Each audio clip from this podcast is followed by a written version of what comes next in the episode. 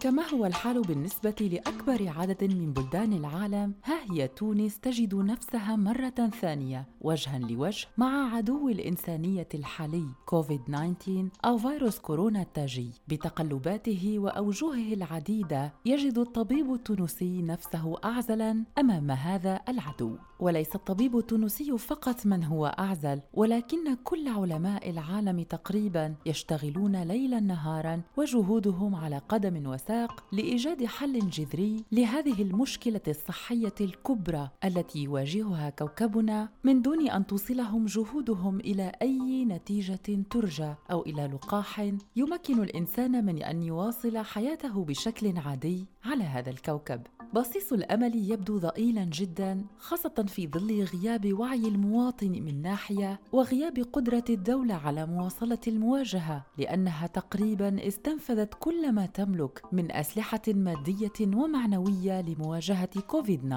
عشر. أعضاء الحكومة من ناحية والشعب التونسي من ناحية أخرى ينقسمون إلى قسمين، فهناك من لا يزال يفكر بطريقة لحماية المواطنين من انتشار فيروس كورونا أكثر ومن تمكن العدوى بهم، وهناك من يفكر أكثر في صحة الاقتصاد التي تزداد تدهوراً يوماً بعد يوم، خاصة في ظل موجة التداين الكبرى وعدم قدرة الدولة على سداد ديونها وتواصل اقتراضها من دول أخرى، لا لإدخال إصلاحات ولكن في ظل مصاريف لم تعد الدولة التونسية قادرة على مواجهتها بعد استفحال كوفيد تسعة عشر في موجته الثانية بتونس. الخطابات الحكومية وتنبيهات النواب والومضات التوعوية المختلفة على مختلف القنوات التونسية لم تعد كافية بالمرة، فأصبح الخطاب منقسماً بين إعلان الوفيات وعدد الإصابات الجديدة والتحذير من مغبة الوقوع في فخ كورونا الجديد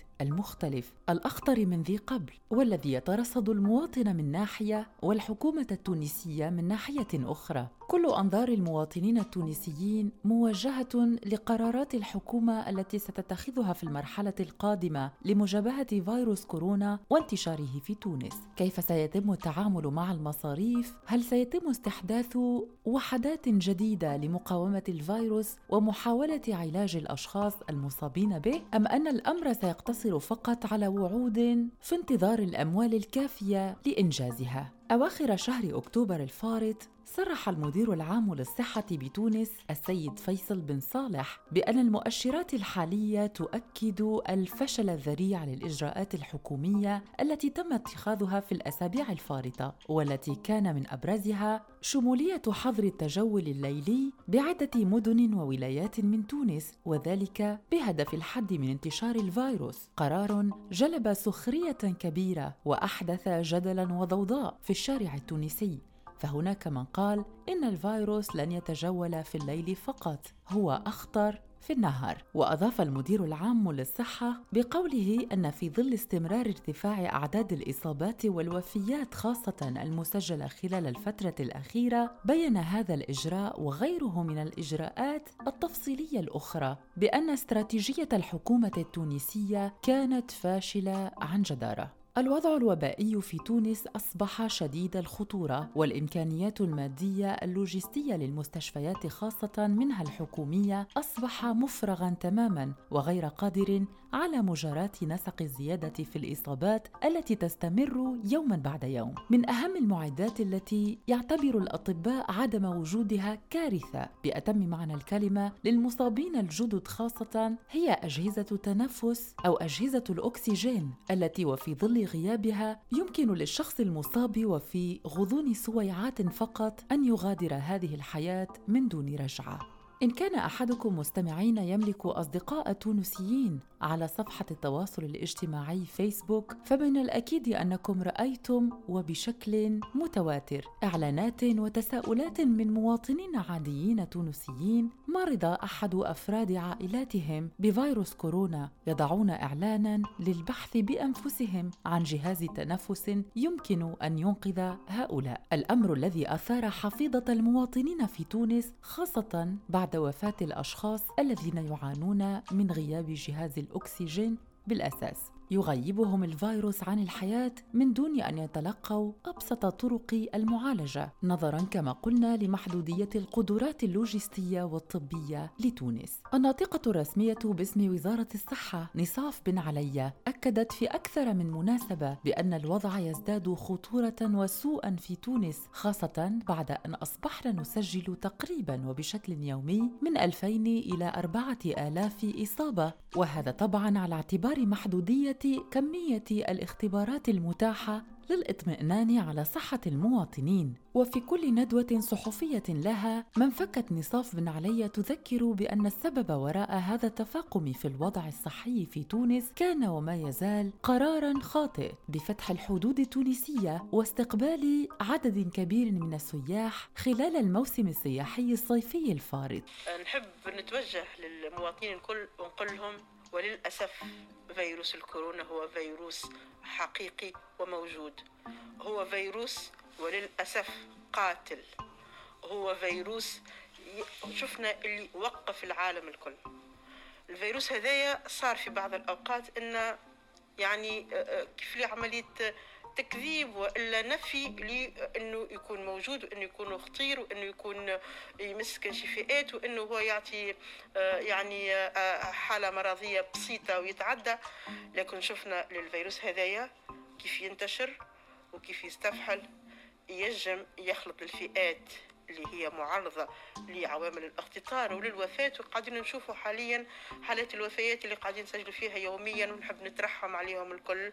وإن شاء الله ربي يرحمهم يتقبلوا يتقبلهم عنده. فما معناتها حقيقة ما يلزمناش ننفيوها. الفيروس هذايا ما عندنا ضده حتى حل إلا إن نطبقوا الإجراءات، ودورنا كمواطن باش نحميو رواحنا أولا، باش نحميو عائلاتنا، باش نحميو القراب لينا، راهو دورنا احنا باش نتصداو للفيروس هذايا وباش تطبيق الاجراءات الوقائيه اللي هي سهله ومن الممكن ان باش نطبقوها. آه هذاك علاش آه معناتها اولا دور المواطن، ثانيا فما المجموعه والدوله والكل عندهم دور كبير زاد باش يعملوه.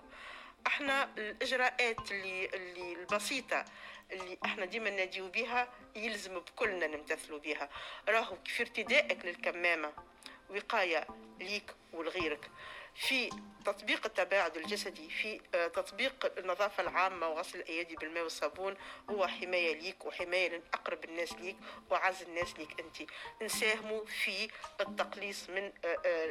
من حدة الانتشار من الفيروس هيك. لكن لكن نحب نقول حاجة اللي هي مهمة برشا، حاليا خلطنا الوضع وبائي يتميز انتشار كبير للفيروس هذايا قاعد يتسبلنا يوميا في عدة إصابات وعدة حالات مرضية تؤدي اللي يلزمهم العباد نحطوهم في المستشفيات ويلزم العباد هذنا نتكفلوا بهم، وقاعدين نسجلوا وللأسف يوميا عدة حالات من الوفيات. حتى كنا نقولوا اللي صغيرات ما يتمسوش، وللأسف اليوم عندنا صغيرات راقدين زاد في السبيطارات وهم عندهم الكورونا. معناتها راهو الفيروس هذايا آآ آآ فما برشا حاجات نعرفوهم عليه، نعرفوا كيفاش نداويوه، نعرفوا شنو طرق الوقايه منه، فما يمكن بريديسبوزيسيون جينيتيك نتاع كل واحد فينا كيفاش باش يقاوم الفيروس هذايا. ما انفقته الدوله التونسيه من اموال لتجهيز المستشفيات والمؤسسات الحكوميه التي تستقبل المرضى وغيرها، وحتى المؤسسات الصحيه الخاصه لم تعد قادره هي الاخرى على ايجاد الطريقه المثلى لمعالجه كل الاشخاص المصابين بفيروس كورونا الجدد في تونس. ولطالما اشتكى الطاقم الطبي في تونس من هذه المشكلة، خاصة بأنهم يرون بأن الحكومة التونسية تستخدم أموال طائلة لتمويل جزئيات أقل أهمية من صحة المواطن. إليكم مستمعينا شهادة إحدى الطبيبات التونسيات اللائي طالما نددنا بنقص المعدات الطبية الكافية لمجابهة خطورة انتشار فيروس كورونا بالسرعة الحالية. اللي باش يكون مستهتر راهو هو اللي بعد باش يخلص الثمن، اوكي معناها ما نخلصوهش احنا الثمن، هو الانسان هذاك باش يخلص الثمن. ربما يطيح فيها الحكايه هذيا، ربما يولي حامل للفيروس، ربما هو شاب معناها ما يعمل له حتى شيء ولكن يعدي حد من عائلته يكون مسن والا عنده حاله معناها صحيه صعبه، ينجم الانسان هذاك يقضي عليه. عندنا راهي منظومه صحيه ضعيفه جدا، معناها ما تتخيلوش انه اذا كانت ازمه حاله من حالات كورونا راهي معناها باش تمنع في بالامكانيات اللي عندنا. باش نفسر لكم، راهو اذا كان انسان وصل للعنايه المركزه مع كورونا في بلدان اوروبيه متقدمه، الانسان مريض كورونا اللي يوصل للعنايه المركزه تصير له انتوباسيون، معناها تصير له يحطوا له هذا الكاوتش والتنفس الصناعي الاصطناعي، يحطوه في التنفس الاصطناعي، يقعد معناها مده جمعتين ولا ثلاثه جمعات وهو في التنفس الاصطناعي ودمار، وما نحكي لكمش كيفاه. راهي حالتهم مش نورمال، راهو يبداو يقلبوا فيه كل اربع سوايع المريض، يقلبوا فيه ويبداو يشفيوا فيه ويبداو يحطوا في الدوايات، وعندهم دواء يعني غالي برشا اسمه الرنديزيفير. احنا هنا عندنا دواء غالي برشا يعاون برشا في الحالات الخطيره، تخرج برشا حالات خطيره من مرض هذا الرنديزيفير. انا الله اعلم ما نتصورش كان في تونس موجود لانه غالي برشا، ثلاثة آلاف اورو معناها ثلاثة آلاف اورو يتكلف. هل انه في تونس في اقسام العنايه المركزه قاعدين يعطيو في الرمديزيفير اللي هو سومه ثلاثة آلاف اورو، يعني آه قد يعني تسعة ملايين للمرضى هذوما نتاع كورونا؟ الله اعلم، انا ما عنديش اخبار، ولكن نقولوا احنا ماذا بينا ما نوصلوش للدرجه ديك، ما نوصلوش للعنايه المركزه، يعني ما تخموش فيها العنايه المركزه. راهو اللي يوصل مريض كورونا يوصل العنايه المركزه في بلدان ضعيفه كيما مصر كيما تونس كيما ليبيا ما فيهاش يعني قدرات كبيره، راهو معناها هذاك باش نخسروه، يعني الانسان هذاك خسرناه سي يعني خسرناه آه لانه حتى بعد الخروج من العنايه المركزه لهنا، اما مريض كورونا اللي يخرج من العنايه المركزه وينحيوا له الكاوتش وهذاك وينحيوا له تنفس اصطناعي، لازم زاده آه يعمل ثلاثه جمعات ثلاثه جمعات وهما يدربوا في جسمه، يدربوا يعملوا له فك كينيزي تيرابي، يدربوا له في جسمه باش يعاود يرجع يتنفس وحده من غير كاوتش، ويقعدوا يدربوا فيه مده ثلاثة جمعات. يعني تخيلوا انتوما هالعنايه، الناس اللي توصل للعنايه المركزه هذه التدريب التنفسي ما نصورش كان في تونس عندنا. هي فما بلدان اوروبيه برشا متقدمه وما عندهاش يعني الامكانيات هذه، فما بالك يعني بلاد كيما تونس والا كيما ليبيا كيما الجزائر كيما تكون ماهوش موجود فيها الشيء هذا. نحبكم تخموا اللي الوقايه هي الحاجه الوحيده اللي عندنا في البلدان نتاعنا العربيه، الوقايه فقط. الوقايه هي اعز حاجه تنجموا تستعملوها لانها فيها فعاليه مية بالمية. فيروس كورونا ما ينقصش عليك، ما يجيكش اذا انت مستحفظ على روحك، اذا انت ما تبوسش وتعنق اللي يجي في الشارع، اذا انت متباعد على الناس ومستحفظ على روحك وتغسل في يديك مليح نظيف، معناها تلبس الكمامه وقت اللي تدخل في بلاصه هكا فيها مكتظه وانت ملزوم لازم تدخل لها، اذا تبعد على الاماكن اللي يدور فيها الفيروس، يعني تبعد على المستشفيات، يعني ما يزينا من الدوران الفارغ في المستشفيات، يعني نمشيو كان وقت اللازم، اذا فما حاجه ايرجونس وحاجه آه طارئه نمشيو للمستشفيات، ما كانش نوليو ما نمشيوش. آه الصيدليات بلايص تدور فيها برشا، يدور فيها برشا المريض المرض، لانه مريض اللي عنده اعراض اول بلاصه باش يمشي لها هي الصيدليه. الدوله لازمها تتحرك، لازم تتحرك الدوله، هذا النداء انا نصور ان شاء الله يا ربي يشوفوا النداء نتاعي هذا. لازم نكثروا التحاليل في الشارع، في الشارع لازم، ما عادش تحاليل في المخابر، نهبطوا ميزانية الدولة توا، نحيوا علينا كورة، نحيوا الحوايج الفارغة، نحيوا الفن، نحيوا المسرح، نحيوا اللي تحب، نحيوا الحاجات اللي نجموا نخليوهم نحيوهم، يعني نحيوا لهم الميزانية ونحطوها كلها ميزانية الوقاية من كورونا، ونشريوا تحاليل نهبطوهم من أي بلاصة، ونعملوا خيام ونخلصوا ناس تقف فيها وتكون محميه، لانها الخيام هذه راهي باش تكون مسكره، اوكي مسكره، ماكم شفتوهم تصاور وفيهم بلاصه هكا يخرج منها يديه العامل يعني فرملي ولا طبيب باش يعمل هكا تحليل المسح، يعني الناس تتعدى تعمل تحليل وتقيد اسمك ولقبك وكل شيء وتمشي على روحك، والتحليل يخرج في نهاره. لازمنا نكثروا التحاليل، كثروا التحاليل، خلينا نفيقوا بهم الناس حاملين الأعراض، خلينا نفيقوا بهم حاملين الفيروس، نعرفوهم وين موجودين، نعملوا لهم عزل، هما بيدهم يوليوا يستحفظوا على عائلاتهم، لأنه الإنسان يفيق بروحه إيجابي يولي يستحفظ أكثر على عائلته، يولي يخاف أكثر، فهمتوا؟ يمشي حجر، وين تخاف أنت على روحك؟ يخاف على روحه البلدان الضعيفة يعني، البلدان الضعيفة هي اللي لازمها تعمل الحاجات هذه وتخرج يعني أي ميزانية تخرجها من تحت الأرض باش تعمل تكثر التحاليل فقط، زائد تكثر لي في آلات التنفس الاصطناعي وتكثر لي في بيوت الإنعاش. نحب معناها التركيز يكون على المدة اللي قبل الإنعاش، يعني نحب الناس ما توصلش للإنعاش، الناس قبل ما توصل للإنعاش نحب تصير لهم معناها رعاية، نوعا ما من الرعاية اللي هي أولها التحاليل، أولها إنه الإنسان ينجم يعرف تحليله إيجابي أو لا. رئيس الحكومة هشام المشيشي لم ينفي هذه الاتهامات التي طالت الحكومة التونسية من الطاقم الطبي بأن تونس لم تخصص ما يلزم لتوفير معدات صحية لازمة وبأعداد كافية لمواجهة الموجة الثانية والخطيرة من انتشار عدوى فيروس كورونا في تونس، وأكد قائلاً بأن القطاع الصحي ما يزال يشكو عدة نقائص سواء على مستوى الإمكانات المادية أو على مستوى الموارد الموارد البشرية كذلك، نظراً لهجرة عدد كبير جداً من المواطنين إلى بلدان أوروبية وعربية في السنتين الفارطتين. وأضاف قائلاً بأن وضع المستشفيات لا يستجيب لتطلعات المواطنين التونسيين المتخوفين على أنفسهم وعلى أهاليهم من عدوى فيروس كورونا، وتوقف أكثر من مرة عند نقطة غياب الوعي تقريباً على أكثر من خمسين بالمئة من المواطنين التونسيين الذين لا يطبقون كما ينبغي القواعد التي يمكن أن تحفظ سلامتهم. وبالعودة على جحافل الأطباء الذين غادروا تونس بغاية البحث عن مستقبل مهني أرحب وأوسع، فقد أدرك المواطن التونسي بأنه يدفع ثمناً باهظاً لهجرة الأطباء من تونس، وذلك في ظل ما يعانيه قطاع الصحة من نقص في موارده البشرية من أطباء الاختصاص بشكل خاص، وتحديداً أطباء الإنعاش والممرضين والمبنجين والتقنيين، مما زاد الأوضاع الصحية حدة نظراً لغياب من يمكن أن يعالج الأشخاص الذين يصابون بفيروس كورونا بشكل مفاجئ.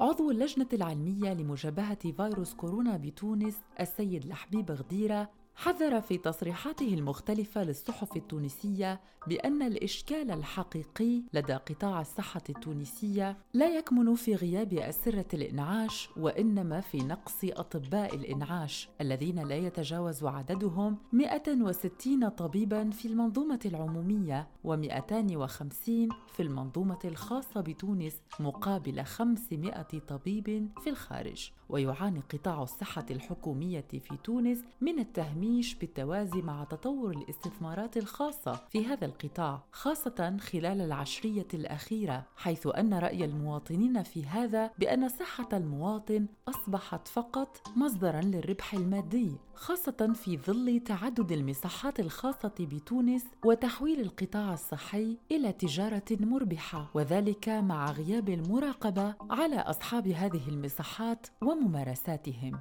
وعلى إثر استمرار الارتفاع الغير مسبوق لعدد الوفيات في تونس وكذلك عدد الإصابات اليومية التي تسجلها وزارة الصحة، فقد أجمع خبراء القطاع بأن الصحة العمومية في تونس باتت مهددة بشكل واضح، وذلك لعدم قدرتها على مجابهة هذه الظرفية الخاصة التي تمر بها تونس، والتي يرى الخبراء الاقتصاديون والصحيون بأنها يمكن أن تدمر البلاد، خاصة في ظل ضعف الإمكانيات وتزايد ديون البلاد. وكي يتسنى لكم مستمعينا فهم الوضعية في تونس بشكل أدق، دعوني أقول لكم بأنه على سبيل المثال توجد منطقة الجنوب الشرقي التونسي التي تفتقر إلى عدد أطباء كاف لمجابهة الإصابات اليومية التي تسجلها المنطقة. في منطقة الجنوب الشرقي التونسي وفي المستشفى الجهوي بالتحديد لا يوجد قسم إنعاش بالمرة، ولكن هناك طبيبان فقط في هذا الاختصاص يعملان في المستشفى، وحسب ما ذكر في التقارير الإعلامية فإن هذا غير كاف بالمرة، ويثير خوفاً في صفوف سكان المنطقة، خوفاً من فقد أبناء آبائهم وآبائهم وأجدادهم.